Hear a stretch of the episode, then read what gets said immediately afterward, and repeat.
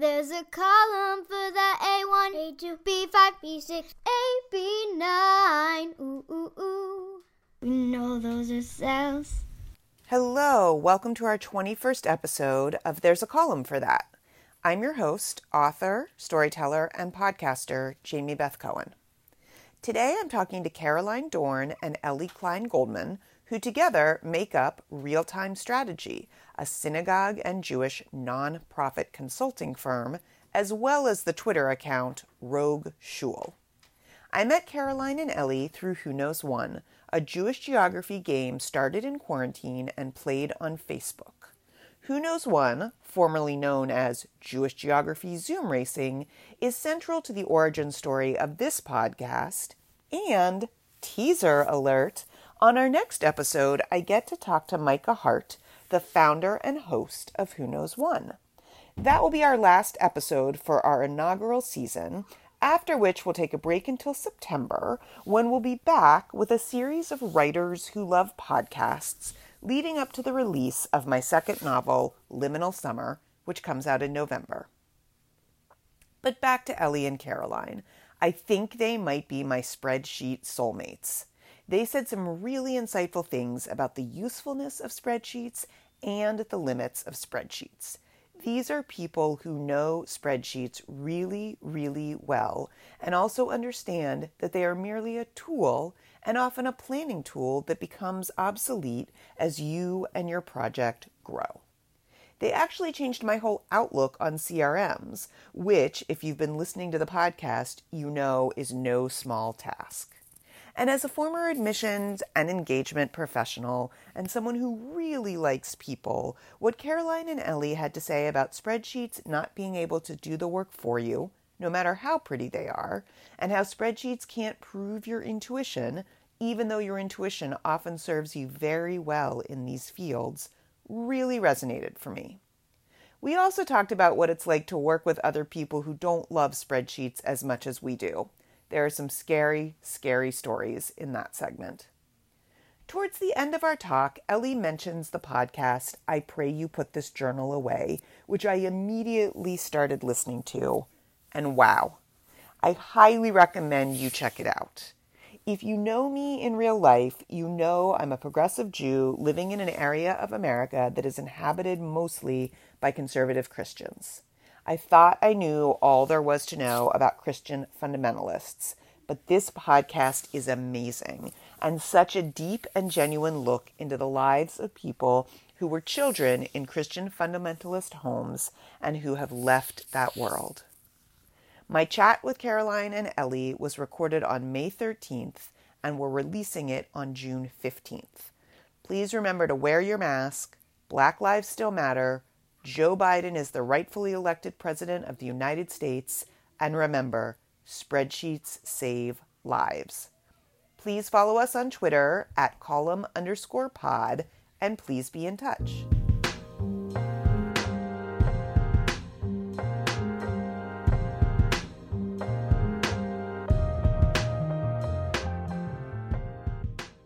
Well, hello there, Caroline and Ellie. Welcome to There's a Column for That. Hi, thanks for having me. Oh, thanks for being here. Can you tell me a little bit about yourselves, where you're from, where you live, how you identify, what line of work you're in? Do you have hobbies or passions that take up a lot of your brain space related to or unrelated to spreadsheets? How do you two know each other? How do we know each other? What are we all doing here? Take it away. Sure. So, um, Ellie and I are synagogue consultants. We run a company called Real Time Strategy, um, and we work with synagogues to make their work more efficient, often using spreadsheets. Uh, we met at Temple Shalom in Newton, where we both worked for a number of years, and that's where we discovered our shared love of spreadsheets. And I learned a lot from Ellie um, about the ways that she used it in her work. Um, and we really hit it off and decided to go into business together. We both live in the greater Boston area. I'm in Brookline, and Ellie is in Framingham, and uh, we love spreadsheets. Yeah, I'm Ellie. I grew up in Terre Haute, Indiana, and then bounced around the country a little bit and came to Boston, the Boston area in 2008. Uh, I have worked in Jewish life my whole career. I started as a NFTY regional advisor in the last millennium, and then uh, went to HUC and have been working in synagogues ever since. And I actually discovered Excel in my very first job um, working for NFTY in 1997. And it was like discovering a little pot of gold. And it has just gotten better and better ever since. I actually had to take an Excel test to get my last job. And it was so comically easy. It was really, really basic Excel stuff. And I remember I was just out of college and I didn't, I felt embarrassed that I got a 100 and I thought they would think I was cheating. So I said I got a 95. That's hilarious. I actually had to take something from my grad degree that was like computer and tech skills. And I was like, is there any way that I can pass out of this? And they're like, well, yeah, but it's like hard. And I was like, bring it on. And it was like a word test and an Excel test. And I was like, please, can you waive that requirement? Yeah. Any hobbies unrelated to Jewish life or spreadsheets or no? I always feel boring about not having hobbies, but I have three children, you know, and a husband who I hang out with and Caroline in a business. I I mean, Caroline, do I have any hobbies? I really don't. You can make some really cool drinks. Like you are sort of like an amateur mixologist. Yeah, that's true. I am a comedian. I took a lot of comedy school classes before the pandemic. Um, and then I feel like we put we both put that into use into our other hobby, Rogue Shul. Right. Um, so we are the voice behind Rogue Shul on Twitter. And while there's not a spreadsheet behind that, I feel like it is a combination of all of our interests and passions. Yes, That's I true. find I find that account incredibly funny. So I also Ellie w- with you when people are like, "Well, but like what what else is there about you?" And I was like, um In what time? I mean, I could tell you all the things I did before I had kids. Right. I used to quilt. I can deliver babies. You know, what? those are things. You yeah, I'm a doula. Wedding veils. I used to make wedding veils. That's true. I used to make and sell children's clothing. Wow.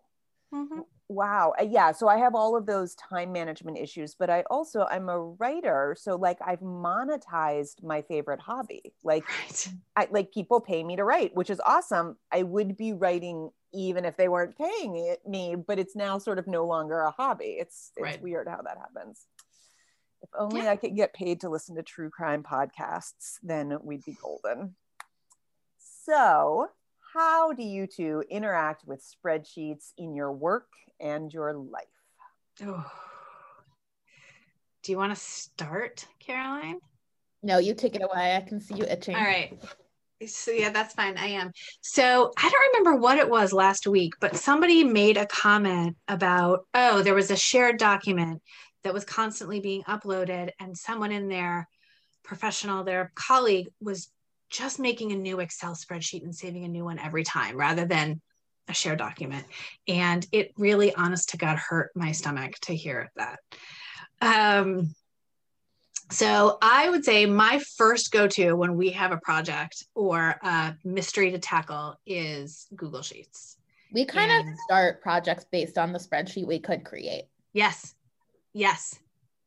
Yeah. And the spreadsheet starts by the answer that we're trying to get out of the data. Nothing makes me happier than like a cover page with stats. Oh. Love it. Love it. And Caroline, I'm going to give you an opportunity to answer. You don't have to. You, you both don't have to answer every question, but I want you to have the opportunity. I think I need you to repeat the question like how do you interact with spreadsheets like what's your main what's the main way they're in your work or your life or both well a spreadsheet can really help me organize any of my thoughts. Um, so it's often the first place that we start when we're brainstorming and the last place we end when a project is finished and often that's the same document. Um, and the way that it transforms throughout a process varies from thing to thing but it pretty much all just starts with a blank grid and a list of terms or list of things we're thinking about. And then from there, it evolves. We actually, I was looking the other day at the spreadsheet that we began when we thought about starting a consulting company. And it's just like a list of things we thought we might do and what we thought we might charge for them. And now, like, it's, it's totally it's a running business, right? Like it's different. We have different spreadsheets for that kind of thing, but it's really fascinating to look back at a project and see its growth through a Google sheet What I love most about a spreadsheet is that it embodies progress. Uh, in the work that we do, specifically because we're not kind of tabulating numbers, but it is literally the ability to look and see what you have accomplished and what you have left to accomplish. I mean, I don't know what is better than that. Agreed. Um, what is the biggest or your favorite problem, program, or project that you've tackled with a spreadsheet? Granted, you just said you literally started a business with a spreadsheet. So why don't we guess the other one's favorite okay. spreadsheet? Okay. I have a thought about what your favorite spreadsheet is. Um, I have a thought about yours too. Okay, so I think that Caroline's favorite spreadsheet, it's a toss up, which is what I think you would say. But I think that your very top number one would be the nursery school enrollment spreadsheet that sorted out what openings were left. And your number two, very close second, would be the boomer engagement spreadsheet that you made for Temple Shalom that showed who had become more or less engaged. Yes, absolutely. I I think I would give you more credit for the boomer engagement one because that premise came from a different spreadsheet that you created for youth engagement. But definitely the nursery school one. I had this amazing spreadsheet to track like enrollment, enrollment trends, how much tuition was, extended day, when people registered, if they had siblings, how many spots were left open at 7:30 a.m. on a Tuesday versus 3:30 on a Wednesday. Um, and when those spots were filled and you were on that spreadsheet, that meant you were registered in my head. Um, I think Ellie's favorite spreadsheet. Oh, this is a hard one because Ellie has like a favorite spreadsheet of the mo- moment. And every day she's like, look at this beautiful spreadsheet I made. Um, but I think that Ellie has a really, really awesome budgeting spreadsheet that really makes budgeting. I don't know that I would say this is your favorite, but it's one of mine. Um, it really makes budgeting for any organization, even like your family or your own household, to like a multi million dollar organization, really simple and really navigable and really um, manageable for even somebody who's not comfortable with numbers. And it makes sense and it's able to be closed in and out of certain tabs and to only show information that's relevant and can be privacy protected if it has salaries on it. It really has a little bit of everything. And I think it's a template that we've used in many of our organizations. It's a beauty. Wow. I am I'm very curious to see what that spreadsheet looks like. You do not have to share it, but that sounds amazing. We have a template that's shareable, and uh, I am happy. All, any of your listeners should reach out, and I am happy to share it with you as well. Wow. We will get your contact info at the end of the show, and we will post it in the show notes. But I, it's interesting for someone who is so pro spreadsheet. I am actually not great at household budgeting, but I am good at spending below my means. So it's it's something that I've tried. I've had friends help me set up budgets before. I think my problem is because I'm a very black and white thinker and I want things to be perfect and because life is not perfect that like you know the $3000 car repair because there's no real way to plan for it. Now, you can plan savings and you can plan cushions and all of that, but because every month really does look different, mm-hmm. it has always frustrated me to try to put it into a spreadsheet form because it will never be right. Like, actually, I do not have a personal finance spreadsheet. Okay. I did years ago, but I but I don't anymore. My children, however, each have a spreadsheet and that is their money. Like we don't have to worry about loose cash around. When they get checks or even cash for birthday gifts they give it to me we put it on their spreadsheet and when they want to spend money they take it off. We do that um, too. So much easier. Oh my god. so much. now we we just went through this sort of during the pandemic and my husband belongs to a credit union in town and i said you know when it's safe maybe take them both to open up a credit union account and then we will actually give them that money and it'll go there but i'm not i'm not there yet because i think this has worked really well for us the last 18 months. And um, my daughter even during the pandemic has a little pet sitting business and you know people venmo me money exactly. and i just log it on the sheet. Or if there's some you know unusual task that i want them to do yep. i don't have the cash to give them two dollars i can just add it to their spreadsheet. Yep. I, I thought of another good spreadsheet I didn't mention because we don't use it for work. But my dad has a spoon collection. He collects like antique spoons from old hotels. And for years, they've all been, all sitting in our dining room, the spoons. But um, like he scratches it on a little piece of paper of like, this is where I got it and this is what it costs. And like the information doesn't match and it's hard to read. And when I was home for a little bit during COVID, I was like, I'm putting this on a Google sheet. So all of the information about prices and where they came from and whatever. And it all corresponds into a map.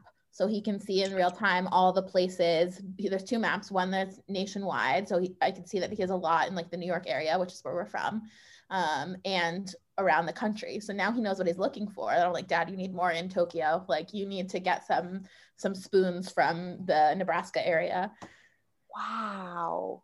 That's amazing. I just interviewed someone, it's going up this week, who has a Fiesta Wear spreadsheet. So that when she or a friend is at like a tent sale, she knows what pieces she still wants and what she still has. So Yep. interesting, fascinating. All right, though, what are the limits of spreadsheets? What kind of problems can they not solve, or what kind of projects can they not take on? Spreadsheets cannot often prove your intuition. And when you, I used them when I was in youth engagement to uh, create proof that folks were engaging, quantitative proof. But that is not always capturable in spreadsheets. And when your world is community building, that is hard. I think on a similar note, a spreadsheet can provide direction on things you might need to do or approaches you might need to take or directions you might want to go in, but they can't do that work for you. Um, in a, an amazing engagement spreadsheet can't actually engage the people. And it doesn't mean that you're doing the work. It just structures it for you. You still have to be good at your work and take on leadership roles and care about people. And there's only so much that the computer can do for that. Mm. It's just a tool. It's and frankly, it's just a plan. Budgets are just a plan that is hopefully thoughtful and well intentioned, but doesn't replace decision making or initiative. Agreed. And I think there is that that what you were saying, Ellie, about it can't prove intuition. And what I was saying about like, I don't want a budget spreadsheet because it's never going to be 100% accurate. So it actually can't help me. I've done um, like expense spreadsheets. And I think I've talked about this on the show before. I have a bill of paying spreadsheet. So every month for the last probably 10 years, I can tell you how much I paid for our electric and how much I paid for our gas. And sometimes that lulls me into thinking I know how much money we're spending every month, except anything I pay with cash is not on there. Anything that's automatically paid is not on there because really what it is is a list of bills I need to pay every You month. You paid. And I just happen to put the amount in with it. So it gives me an apples to apples comparison for 10 years, but it literally doesn't tell me how much I spent on like takeout for the last 10 years. But nobody wants to know that. Like that is not helpful to quantify how much you're paying for takeout. no, no. It also doesn't have our cell phone bill because my husband pays that. So like I don't know what we It doesn't paid. exist. It doesn't exist. Exactly. So I do think there is a moment, you know, that can either lull you into thinking you know everything because it's on a spreadsheet, but that data is only as good as the data that's put in. Or like you said, no, no, I know this program is working. I it doesn't look like it on this piece of paper. And that is pretty frustrating, especially for those of us who love putting that stuff into Excel. And because there are so many programs that it does prove things are working Correct. and uh, Caroline, my my background was admissions, like admissions and financial aid for private schools and colleges. And I, the spreadsheet you described sounds like a you know a wonder. Um, but yeah, if you're not out there meeting people and getting them in the building, it doesn't matter how great your spreadsheet Right. is. Yeah. What about the silliest thing you've ever used a spreadsheet for? I did one for our school's talent show two years ago, our elementary school. I don't know if that's so silly. Um, we had one for names of our kids and ranked them, Mhm. and then sort of statistically figured out which names we might both not hate, kind of. So did you do that blind or did you see each other's rankings or Yes. Yeah. Yeah. Yeah. Okay. It was all. It was all visible. That was Okay. pretty silly. okay I think I had a really hopeful um, things I'm going to accomplish during two weeks of COVID spreadsheet, which was so so cute. I was like, I'm gonna do all these puzzles and I'm gonna uh, tackle this art project and this home improvement thing and maybe I'll learn Mandarin. I didn't I didn't really think I was gonna learn Mandarin, but I, you know, I was so hopeful about all of the things and obviously two weeks became way more and even if it was just two weeks, I wouldn't have been able to do all of that. But in a way, it was like a coping mechanism of this thing we'd never been through and attempting to put all of that angst into a spreadsheet was far-fetched and I knew it, but it was something to do with all of the unknown. Caroline, I'm guessing even though COVID turned out to be much longer than two weeks, you probably didn't even accomplish everything that was on the two week spreadsheet, right? No, and I gave myself permission to stop trying, which Good. was helpful too. I mean, a good spreadsheet, I think I think many good spreadsheets have an end date, you know, that they're no longer useful. Because if we all use the same spreadsheets for our whole lives, we're probably not growing all that much. Right. Um, so not everything is useful forever. And I think there is something to be said for this. This thing is not serving me anymore. And there's this other project that's calling my attention. Right. I um, It's- in there's a- synagogues it's the same it's like the, there's a column for that so sometimes that column is obsolete right. and we need to be we need to hide it Yep. right and add a new column yeah anyway you were gonna say I was gonna say that meme that I've seen that said like, I always thought if I had more time, the house would be neater, but it, apparently time wasn't the problem. so like Caroline, when I saw that, I was like, I am done beating myself up about what the house looks like during a global pandemic. I just was looking through my Google Sheets too, and I saw another one that while I'm saying it, I'm like, I don't know if I should say this on a podcast, but I was when I moved to Boston, I was trying to date and I kept a spreadsheet of all the people I'd already gone out with, um, which turned into like a spreadsheet of all the queer Jews in Boston, which then turned into an engagement effort because I then invited them all for a Shabbat dinner after a while. And and it was like too big and i was like it wasn't like it sounds way sketchier than it was like i just wanted to to know who they were and where they came from and how i met them and how i'd reach them again i wasn't trying to stalk them but when i say that out loud it's kind of a weird thing to think about Well, I will tell you that someone on the podcast admitted to keeping a spreadsheet of online dating with ratings. So you Mhm. weren't rating people. So you are, Not.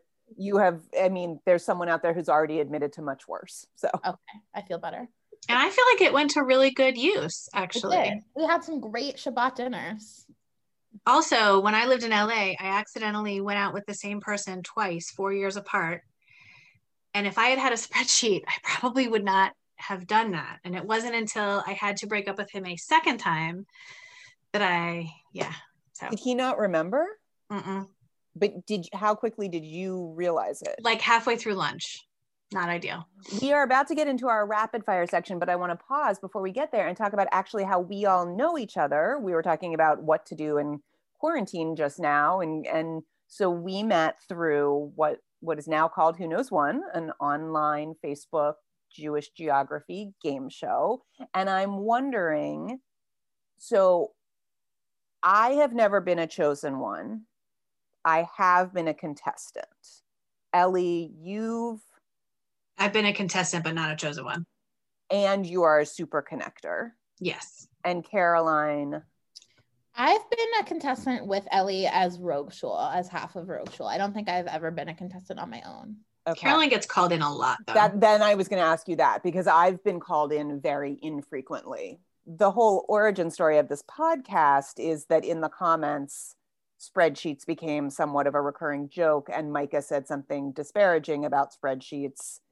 And then I said I was going to start a spreadsheet podcast, and then I and here we are Yeah. I do have a Jewish geography Zoom racing spreadsheet. I downloaded all of my Facebook contacts and filled in everything I knew about them. And I still use it when people call me. So here's my question. Do you think that violates the spirit of the rule of no like ShulCloud, no Facebook stalking? Don't because so if I know Caroline for real, I do know her, but I forgot that she um, is from Rye. then it is helpful. I don't think it does. Also, it's just a drinking game. Like the whole thing is just get drunk and have Right. fun. Right. So stay tuned because Micah is my season finale guest and we discuss the spreadsheet Zoom racing phenomenon and Debate. intricacies. Yes. I don't think it violates any rules, but it's not my instinct, even though I love a spreadsheet, because there are so many factors in who knows one that are not um that don't translate to a spreadsheet. Like how close am I to this person? How likely are they to answer their phone? How many times have they been on before? Do they know how the game works? Do they do they know what the rules are? Is their Wi-Fi strong? Are they watching at home? Like I'm sure that you could do all of those things, but you're not going to for your whole list of 2,000 Facebook friends. Correct. It's so I'll tell you what my so I competed in Elijah's Cup Mhm. and I my partner and I were in different locations because we're you know sh- we live in the same town but obviously we weren't together when it was happening so we had a shared Google sheet of just sort of our most likelies like if they say LA you know Stacy was like we are calling this person if they say mm. LA and I would say okay but if DC I have these two strong people do you have someone stronger so we sort of used it as a planning tool more than a download of all the information. Although we did have a column that had their age range, like to the best mm-hmm. of our knowledge, and if they'd been prepped, which is to say, did they watch the show? Did we reach out to them and say, we're going to be on the show at this time? So it was a very, it, it was not a super functional nor super uh, broad spreadsheet, but it allowed us to not have to say, oh no, I have someone in DC. Wait, who's your person in DC? Is that person going to be better or worse? So I did also, I used Excel in that spreadsheet to translate um, years of graduation. So if they, in my very first game, the person went to Tulane and Micah gave the year they graduated. And I was, I had like three or four friends, but two of them were more likely to be there at the same time, but weren't the same age. So in that way, it was very helpful. And that was a formula. Yes. It's interesting though, because I have a brother who went to Tulane and he'd be like my last call for any Jew that went to Tulane just because he's like in his own little frat bubble. But I have friends who like went to school on the East Coast or on the, or somewhere that wasn't Tulane that I would be like, they definitely can get to some Jew from Tulane, Mhm. you know? And that's where you have to trust your gut. And I think also when Ellie and I play, we like to call on who's going to have the most fun, maybe more so than who's going to get us. I mean, we like to win, especially Ellie, but um, I'm definitely more inclined to call someone who's definitely going to be on and who's going to show us a good time than I am to call anybody else. Awesome. Yep. Awesome. All right, rapid fire. You've Okay. sort of touched on some of these already. So Excel, Google Sheets, something else, sub question, Mac, PC, tablet, phone. What's your what's your ideal world? Uh, PC Google Sheets. Wow. No Google one Sheets, says Mac. that. No one. What do they say? They say Mac, Excel. Oh, Uh-uh. I am Mac Google Sheets all the way.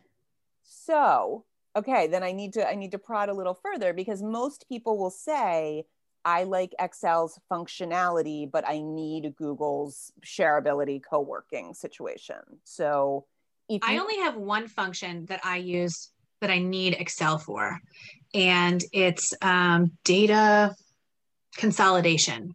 Mhm. And it and you can't do that in Sheets. That's the only thing I need for Excel. Everything else, I think Google Sheets is superior. is data Well, Excel you consolidation can do an X lookup or an H lookup, and in in um, Google Sheets you can only do a V lookup. Oh, that's true. That's true. I don't do something else is doodle uh, is data consolidation concatenate? Is that is that No, I do love a good concatenate. It's like if you have a list of a thousand congregants who all pledged to a campaign, but they each of their individual charges is there $10 here, $5 here. Um, data consolidation will pull all of those unique members and total how much each of their charges were. It, it Okay. doesn't, that's just an example of how you use Okay. it, but it'll take one long list, drop out the duplicates and and search for any of their Oh. charges. a good spreadsheet is only as good as the data. And sometimes we're not in control of the data, especially if we're looking at a database that wasn't ours or a database that many, many people contribute to. And I think all of us have seen time and time again people who take the short way out or who are lazy when they're inputting their data or who don't think about this stuff systematically. And it just comes back to bite you two years later when you have to pull that stuff. Right. Um, so why it really matters to put things in well and to have good systems from the beginning. Yes. And we're going to talk about CRM. Well, let's jump to that. Do you have feelings about CRMs and spreadsheets? Do you know what a CRM is? Do you use it? Do you? We do. We use mostly ShulCloud with all of our congregations. Okay. Um, again, a good good CRM feeds into a good spreadsheet. I think um, the more people that have access to it in the way that you want it to be used, the better. But the more people that have access to it to go rogue is not great. Does it force you so for example the so i've i've always worked at nonprofits. I've had one job in the for-profit field in my entire life and it lasted about 13 months so i feel like i'm always somewhere that's relatively underfunded or small enough that a huge investment in a crm doesn't make sense and yet i'm always the person dealing with the data or the subpar crm so i will frequently export into an Excel and do my machinations where I can physically see what's happening as opposed to trying to write a report that's going to get me what I need. I yeah. think a lot of people expect that a good CRM will not have to make you export. And I'm not positive that's true. I think, like you, I've worked in nonprofits with pro- probably underfunded data specialists. Um, and I think that comes from a fear for people of using Excel more than a frustration with their systems. Um, you know, a database is designed to do many, many, many things. And Excel is designed to build exactly what you want to see in the way that you want to see it. Yeah. Um, so I have no fear about exporting and I encourage yep. people to do so highly, but I don't think it speaks to the quality of a CRM if you need to do it. I think you've just reset my whole lens on CRMs. Thank I you. think because I thought I felt like I either there was something wrong with me or something wrong with them that I kept having to export out. I don't think so. I don't think so either. I mean, it's possible that maybe like Google or Amazon or other places that are very much more well funded than synagogues are have perfect CRMs that do exactly what folks want it to. Right. But I don't think for the average nonprofit, that's a realistic expectation. Yeah. yeah, I feel like it's just a portal for lots of different people in different spaces to peek at information. Mm-hmm. But if you're really doing an analysis, I don't, yeah, I think it's not an unreasonable expectation to have to export. Yeah, fair. No, I've, I've, I've learned something. I feel more grounded. This is good. Uh, favorite command or function and in which program? um, I have so many favorites. I love a I love a VLOOKUP. I do too. I love a VLOOKUP. But I think my home, my comfort zone is really conditional formatting. I love a color change. Well, and that's our next question, which is how do you feel about color coding cells or typeface or and and I typically then if someone says I love it, I typically ask, "Oh, well do you do it conditional formatting or do you do it by hand?" So Oh, do it by hand. well, oh yeah. So, well, I am a peasant, so I and this is the example I always use. Um, I have a spreadsheet of all of the essays I'm pitching at any given moment. I often do my essay pitching during my lunch break. I literally have an hour in the middle of every day that we're all forced to take. And so when I am looking at my spreadsheet, I will highlight, I will change the typeface to red of if I only have 40 minutes tomorrow, do this first. And so it's when I open the spreadsheet, because it can't be at the top, because at the top is everything that's already been published. So this is sort of middle of the sheet stuff I'm working on. But if I only have 40 minutes after I scarf my, you know, half a sandwich, these are the three essays I really need to pay attention to. So it's like um, it's like a sticky note. I use yeah. I use that red type as a sticky note. I mean, I think Ellie and I both have the instinct to to say to anybody we encounter, like, we can fix that problem for you. We can fix your spreadsheet. But at the root of it, a spreadsheet should work for the person that's using it. And if that's the system that works for you, and you have 45 minutes and you need to see it quickly, and it can't be on top, there's nothing wrong with that. Yep, agreed. So I'm not a. But you could, as you were entering it, you could have another column that says how many minutes you think this this thing is going to consume. And as you enter those minutes, and it could be a drop down, then it could change color. That is also a possibility. Right. But it, it's really not about the time, it's about what is the most urgent essay. Yeah, and that probably is going to change day to day, and only Exactly. you know that. Exactly. That's what it is. Yeah. So yeah, I don't know how to get around that. Then that would need to be by hand. Yeah, and I don't like like you said there's not necessarily a problem that it needs to be by hand. I mean, the alternative is for me writing a sticky and putting it on my computer monitor so Right. that when I get my sandwich I think, "Oh, look at that one first. But this way, Right. I open the sheet and often it's something that I have been frustrated with the day before. So if left to my own devices, I would not go right to that essay because maybe it's been denied by five different editors. But if it's in red, it means the news cycle is going to move on if you don't handle this today. So, Mm. Smart. Yeah. So a peasant or someone who hacked the system and made it work for me. yeah, I'm not color coding a whole sheet by hand. What's the one thing about spreadsheets that you think other people might not know? that it doesn't have to be for financial or numerical data. Um, I think a lot of people, especially people who aren't math oriented, steer away from spreadsheets because they think that's not for me or that can't help my work. But anybody in any field could use a spreadsheet to enhance their work if they have a basic knowledge of how it could look. and that's i mean if you look back at who i've interviewed people are all like people think like oh are you going to interview a bunch of actuaries? Like no i interviewed like a bunch of poets and i interviewed a stand-up comedian who uses a spreadsheet to plan her routines Yeah. and to keep notes on what jokes worked when and how. And i interviewed a farmer who like from planting the fields to running the business. So i agree with you that it is not a matter of profession it's a matter of mindset um, Mhm. and there are those of us who like oh there's something that needs to be done i shall make a spreadsheet and i can't tell you how many times in my life i've started something as a table in word and been like jamie like, Come on. yeah and so i have i now don't do that anymore but for a while it was like i'll just make a table and it's like why did i make a table that's so stupid so yes I, Spreadsheets are just a way to organize information. Yeah. A lot, and it could be any any kind of information. It doesn't have to be numbers at all. there are numbers spreadsheet people and there are word spreadsheet people and those two people often have a lot to learn from each other or run screaming from each other so Mhm. when i was at new jew in los angeles my cfo was legit a cpa but i was running the financial aid pr- program and i was more about needing to understand family dynamics and she was more about needing to learn numbers so we taught each other a lot because her spreadsheets are a thing of beauty, which I think, uh, to be fair, I think a limit in a spreadsheet is I often do a lot of back end work in a spreadsheet and then we'll put something maybe into a word table or maybe to a much more pared down spreadsheet to give to like a board member. But her actual spreadsheets were things of beauty, which was incredibly impressive. Um, but I, you know, I knew more about mail merge and alphabetizing and sorting and all of those Yeah. things. So I'm sorry, Ellie, you were going to share your one thing.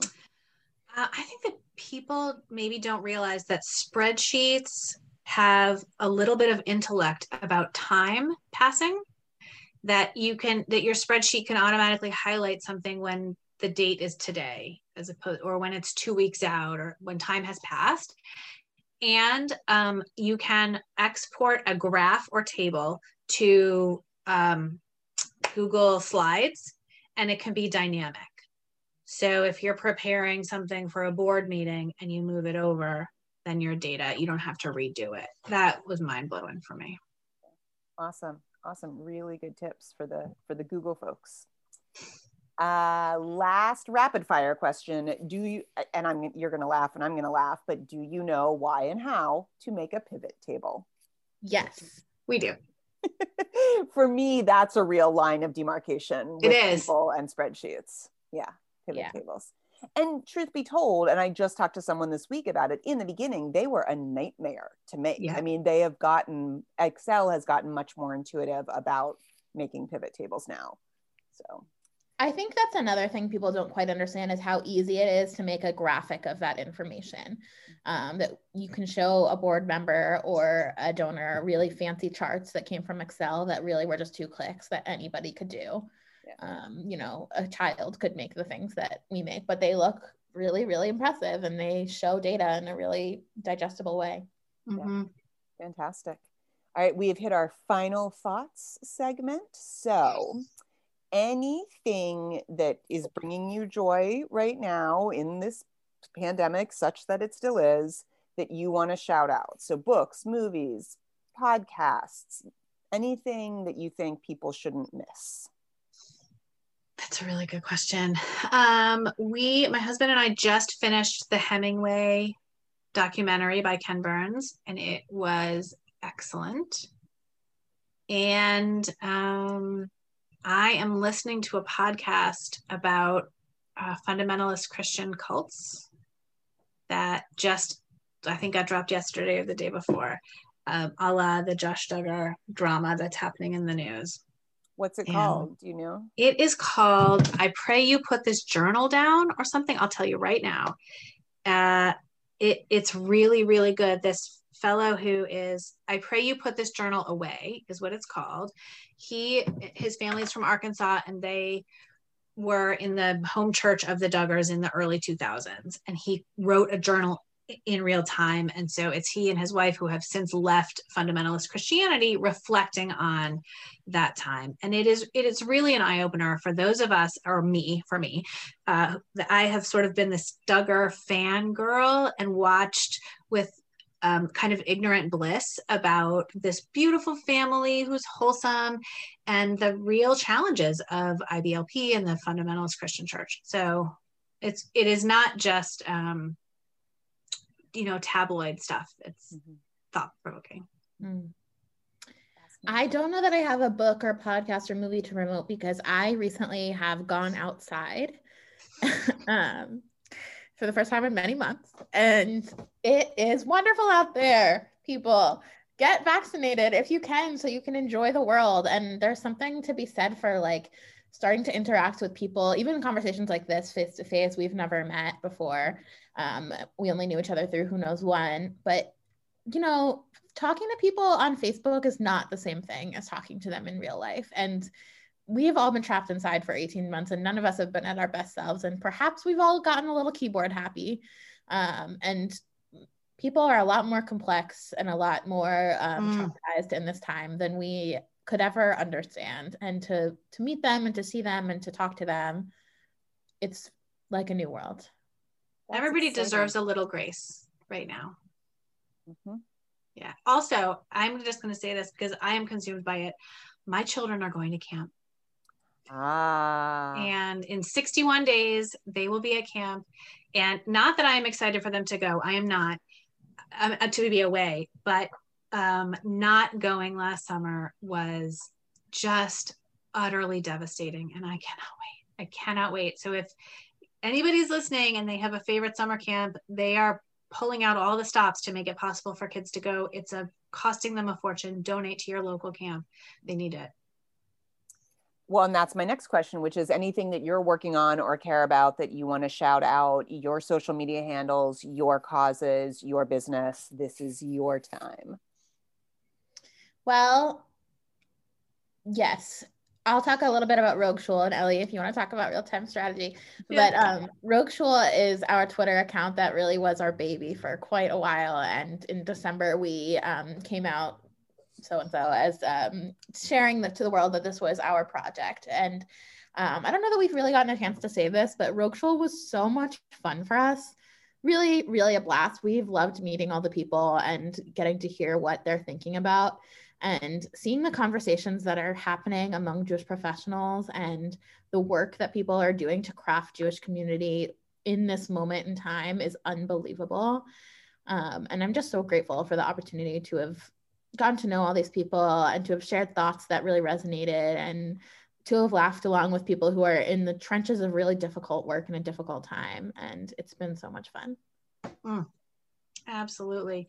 And now we have both moved on to a new child, baby, called Real Time Strategy. Caroline and I um, are the two woman show, and we are working with mostly synagogues, but a couple of Jewish nonprofits all over the country to support them in their work. Some of that work is certainly ShulCloud. A lot of that work involves spreadsheets, but it also is an opportunity for us to work on the ground face to face with amazing thoughtful, dedicated synagogue professionals.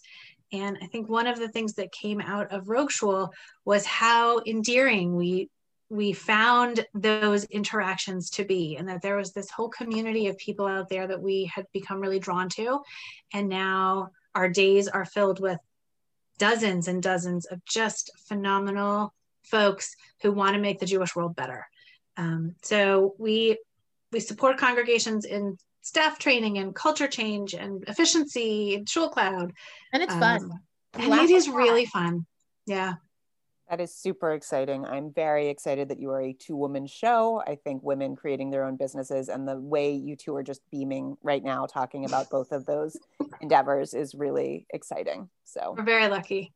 Yay, you. Awesome. And this is your time. This is our final question. You get to ask me anything you want, spreadsheet or not spreadsheet related. And I'm more than happy to field a question from each of you, or you can come up with a question together. I have a question. Okay. Um, what is a spreadsheet faux pas that you just can't handle? That's good. Yeah. So uh, we, so I am always someone who likes to know what I don't know. And I feel that in most situations, I try to be cognizant of what I don't know.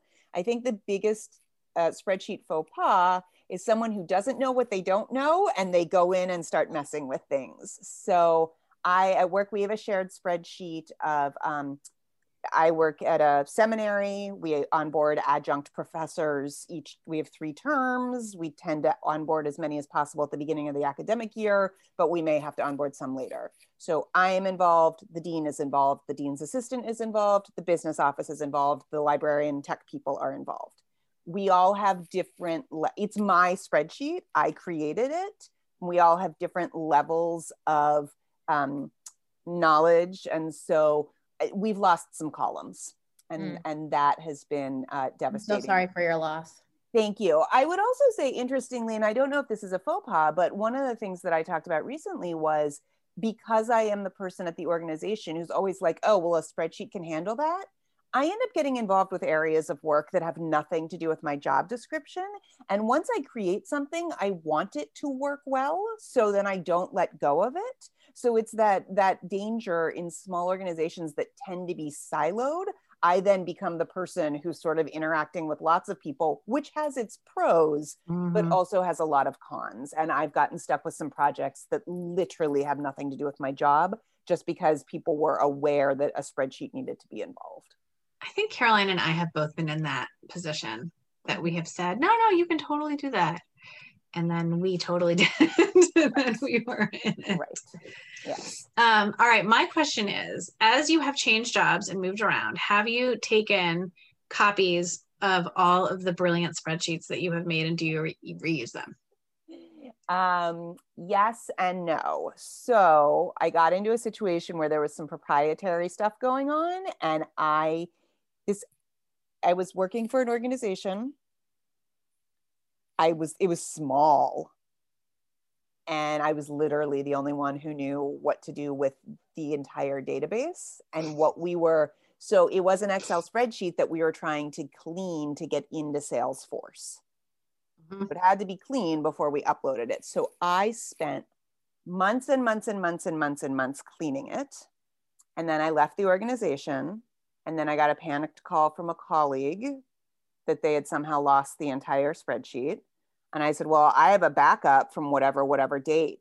And then they threatened to sue me, not the colleague, her boss. So basically, she said, It's okay. Jamie has a copy that she worked on on such and such. And keep in mind, I was taking my own computer back and forth from the office. Yeah. And I just, I didn't delete the last one I mm. worked on, probably because I knew something like that was going to happen. And they threatened to sue me. Unbelievable. Mm-hmm. So since then, I've been a little bit more like, do more. I need this? Do I need that? Although I will say, with permission of bosses, you know, as I'm closing out a job or training someone new, I will email myself a copy of a budget presentation yeah.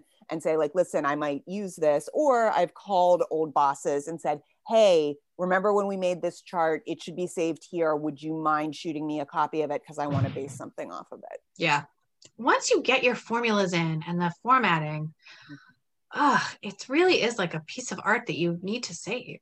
Well, I also, I, in every job I've had in the past 10 years, I've used an Excel spreadsheet as my personal to do list. Mm. And that goes everywhere with me. And I give that to people. Like people have like stood behind my shoulder and been like, what is that? And I'm like, oh, that's my to do list. Do you want a copy? Like you should. And it has columns like in a lot of my roles, and I'm sure this is true for you all as well, I have multiple roles within an organization. So it'll say sort of like, what department it's for, the date that I'm adding the task, mm-hmm. what the task is, if there's a hard due date. And then if I've asked somebody for something and I can't move forward without mm-hmm. what they need to give me, it has a column for who I'm waiting on. And then it can be sorted lots of different ways. So like if you know, like I I report to the dean. She's busy if I've missed a deadline because the dean hasn't gotten back to me, that's fine because I report to her. But I might sort it to say, what six things am I waiting on the dean for? And write her one email that says, hey, just so this doesn't fall off your radar, these are the things. So it allows me to sort by who I'm waiting on, when ideally it should be done, and then when it's completed. It also, because I work on an academic calendar and have for the past several jobs, I can go back to January of any year and say, what kinds of things was I doing in January to make sure that next January I don't miss any of those things. So that goes Brilliant. with me everywhere. Brilliant. We once received a scanned um, copy of a printed spreadsheet, and it was like really hard for us. It hurt. It was like panic level. Ellie is sweating just thinking about it.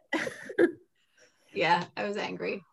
Yeah, we have our CRM at work exports to PDF or Excel. And one of my colleagues is constantly giving me reports in PDFs. Oh my God. Mm-hmm. Mm-hmm. Which again, Caroline, I think you said something earlier about you know, if someone doesn't know what a spreadsheet can do, maybe it makes sense to run that report as a PDF. It's a static thing. But when you know that it, you can sort a, a spreadsheet and you can add on a spreadsheet and you can color, like, yeah. So I and always some and yeah, mm. I always have to specify because she actually works with the CRM more than I do, and so I now specify. Can you run that report you ran for me regarding the bookstore and export it in Excel? I would never like no one would ever have to ask me to export something into Excel. Like that is my default. Well, you would also think that somebody didn't need to resave a live Google Sheet with a new name because they added a line and then resend a link to the new Google Sheet. But in fact, that is a thing you have to explain to people. Yeah, that's not everybody is as smart as we are, folks.